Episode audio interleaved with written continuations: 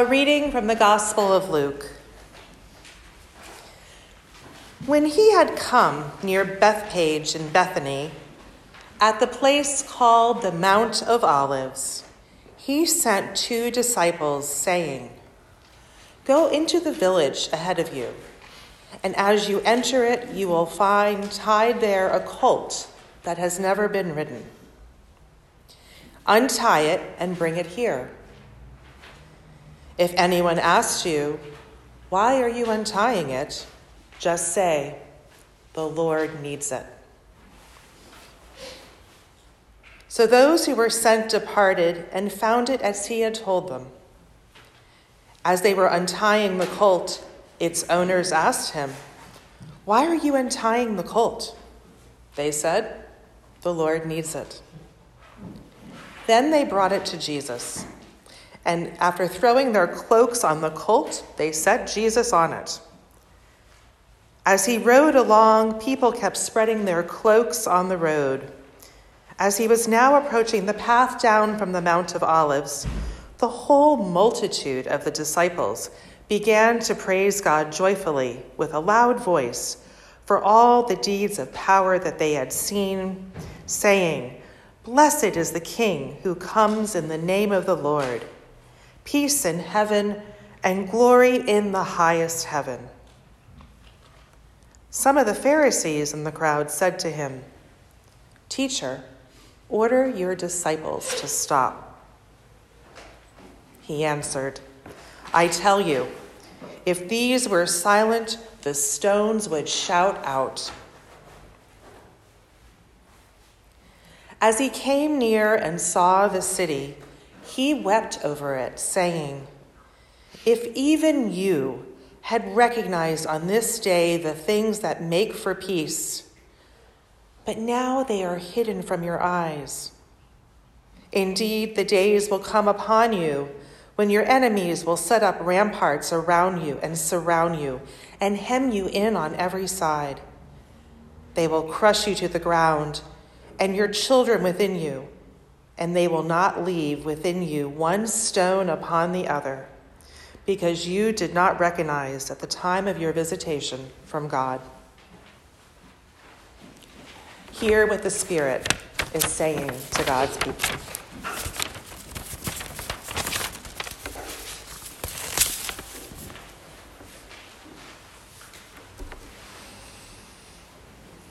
Did you ever hear a trendy word or phrase that initially seemed foreign and out of place, but suddenly became part of a new, cool vernacular?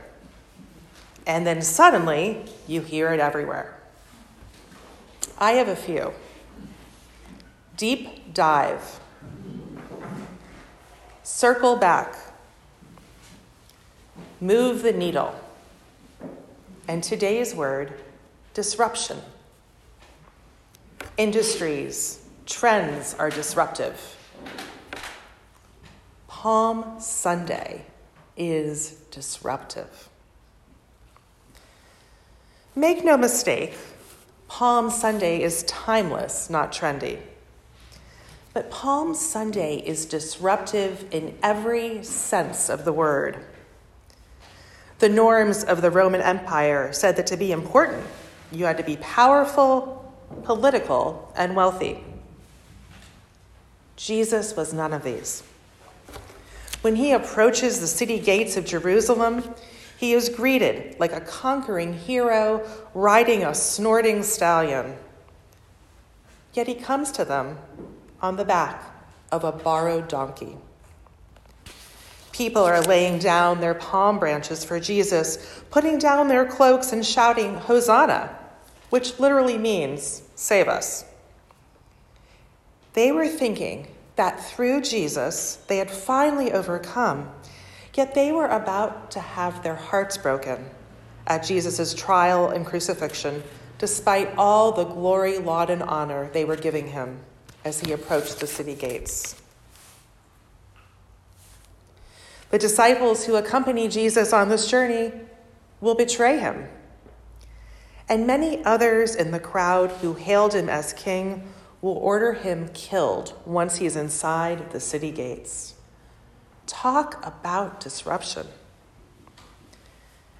As I mentioned, Hosanna literally means save us, and the people were looking for Jesus to do just that. They had the image of Jesus healing in the countryside, preaching a gospel of love and forgiveness, and coming into Jerusalem to observe the Passover, a holiday that was celebrated as an ordinance, a holiday that exalted the freedom of the Hebrew people from enslavement, even as they lived under the occupation of the Roman Empire. Yet peace and freedom remain elusive. Both the Roman authorities, who were the legal authorities, and the Pharisees, who were the religious authorities, were troubled by this crowd waving palms and the scene at the start of the Passover festival. The scene is indeed surreal. A great introduction that will permeate the story of the Passion and all the disappointment and grief that will ensue. Jesus had offered them peace, and it wasn't taken. People are fickle, and the city is huge. And Jesus weeps for Jerusalem. Incidentally, Jerusalem means city of peace. Salaam is peace.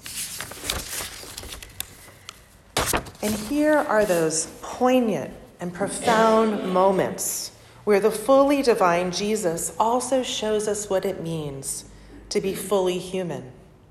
And it's just the start of the week.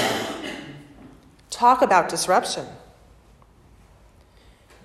Jesus feels such an internal disruption that he weeps, and we witness it. Weeping is the most profound reflection of what it means to be fully human. Tears trigger social bonding and human connection. It starts when we're babies. Babies cry, and we connect with them. Crying signals that there's some immediate concern beyond our ability to cope. It's authentic, and it's an internal emotional disruption. And this moment with Jesus, and when we cry, erupts with more than we can hold, and we simply weep.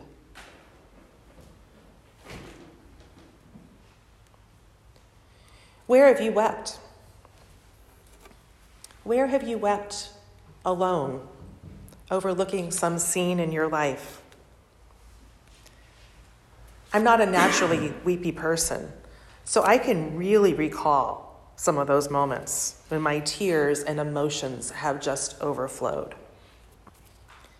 Many of them were at times like the Passion Week, times when I thought I had it all, but they were the first big breakup from the first big love. The dream job I thought I had until the offer never came. The dream job that I had that represented everything I had worked for, but was a completely miserable work environment and a terrible fit for me. The utter loneliness and despair following a cross-country move. And the simple highs and lows of being a wife, a mother, a sister, a daughter, and a coworker. Those tears, especially the ones cried alone, were the hardest and the ones that really cracked me open. And as a self-professed introvert and an emotionally private person, it was those tears and the despair behind them, when they were met by others, that I found hope. And I found love. And I found connection to suffering everywhere. But most of all, I felt love. And as our community recovers and moves forward with immense tragedy and heartache in it, it was the hope of 1,000 people gathered in a church and the love that could be felt that was the saving moment at a terrible time. And as the reading this morning leaves us with Jesus weeping over a city, I find that love again too. Jesus reveals his complete humanity and love as he turns and enters Jerusalem for the last time to suffer loneliness, betrayal, false accusations, physical torture, and bodily death.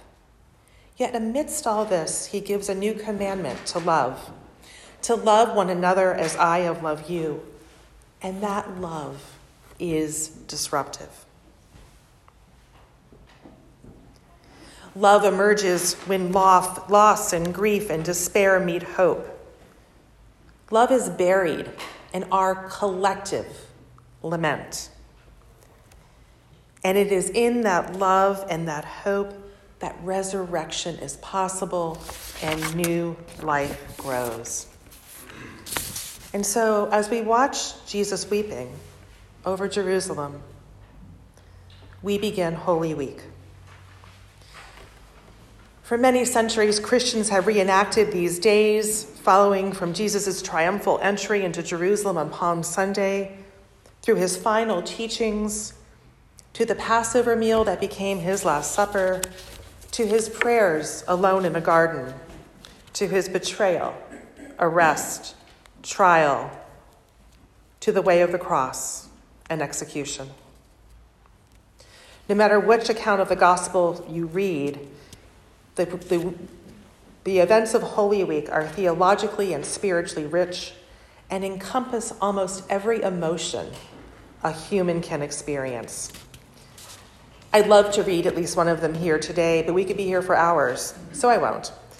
I encourage you to read whichever account you can this week and to meditate on the events in all of their detail, because some of the richest parts of the Christian story happen in between the hosannas of Palm Sunday and the hallelujah of Easter morning. The story is about Jesus, but the story is about us too. So where are you in the story? Are you in the crowd waving palms? Are you acting the part of disciples, bringing a donkey, or sitting at a table of the last meal? Can you see Jesus weeping alone as he looks over Jerusalem? Are you yelling for Pilate to free the criminal Barabbas instead of innocent Jesus? Are you fleeing from your friend in a moment of need? Are you standing with his mother at the base of the cross, watching a child die?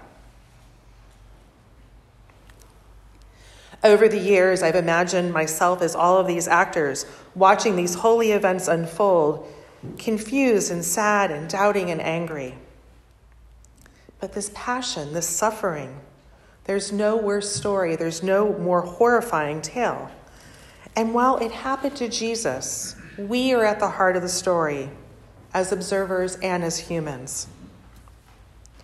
We aren't just observers watching a divine drama or guilty bystanders somehow complicit in the sacred crime. We are humans reacting to the humanity in a story because it is our story.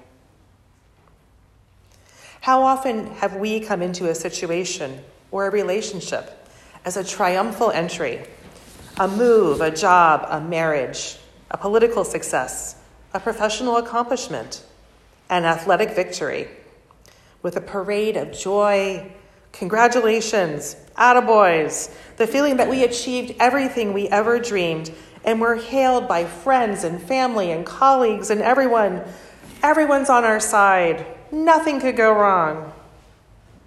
We're finally rewarded for our hard work or character or wisdom or insight or luck or persistence. Until it isn't. Life is full of such parades, from graduations to wedding marches to climbing career ladders or the ranks of whatever hierarchy we place ourselves in. Where have our victories been a prelude to misunderstanding, jealousy, gossip, and betrayal? When have friends turned their backs, sold you down a river by those who honestly think they're doing you a favor. Sometimes the betrayals are small, but other times they're great.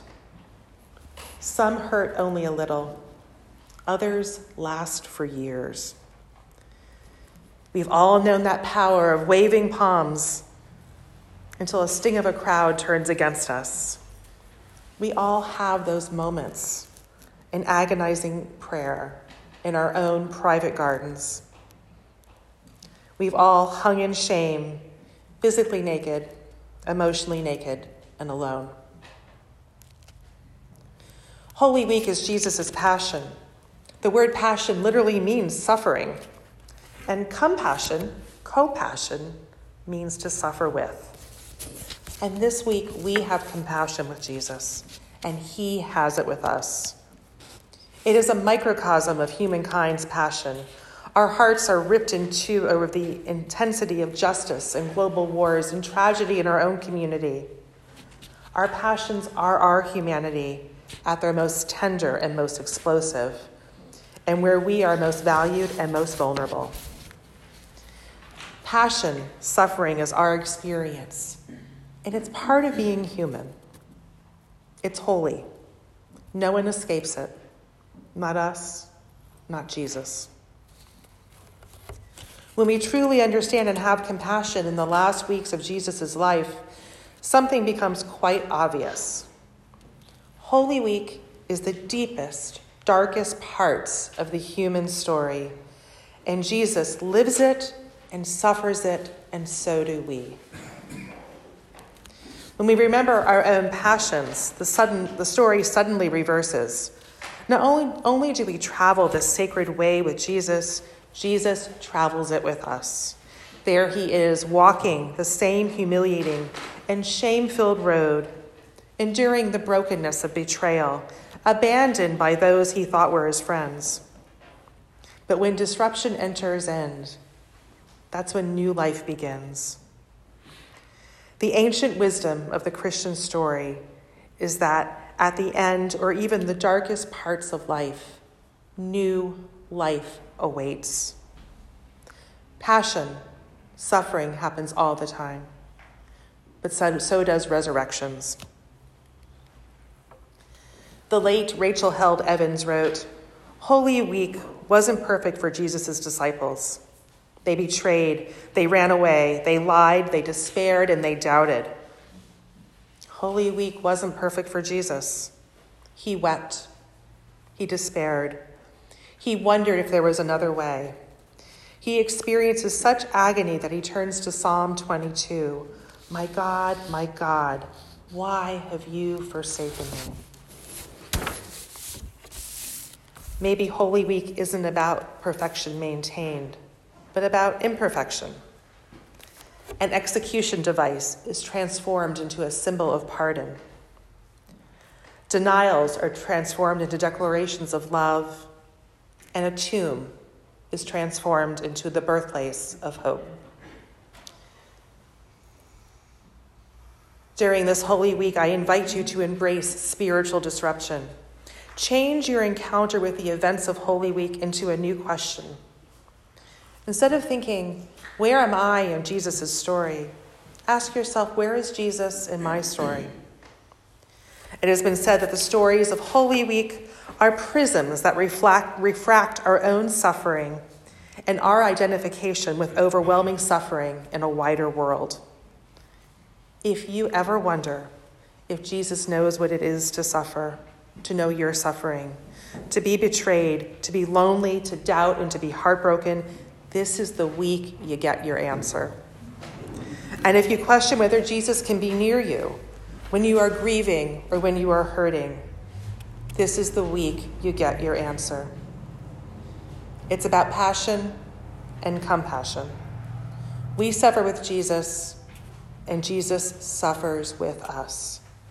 Tears in his eyes, remembering his own dark days, his own lost hope, and entering into passion. We must remember how sad this week was to fully understand the power of his resurrection, because he will be the first to celebrate when we experience ours. May it be so.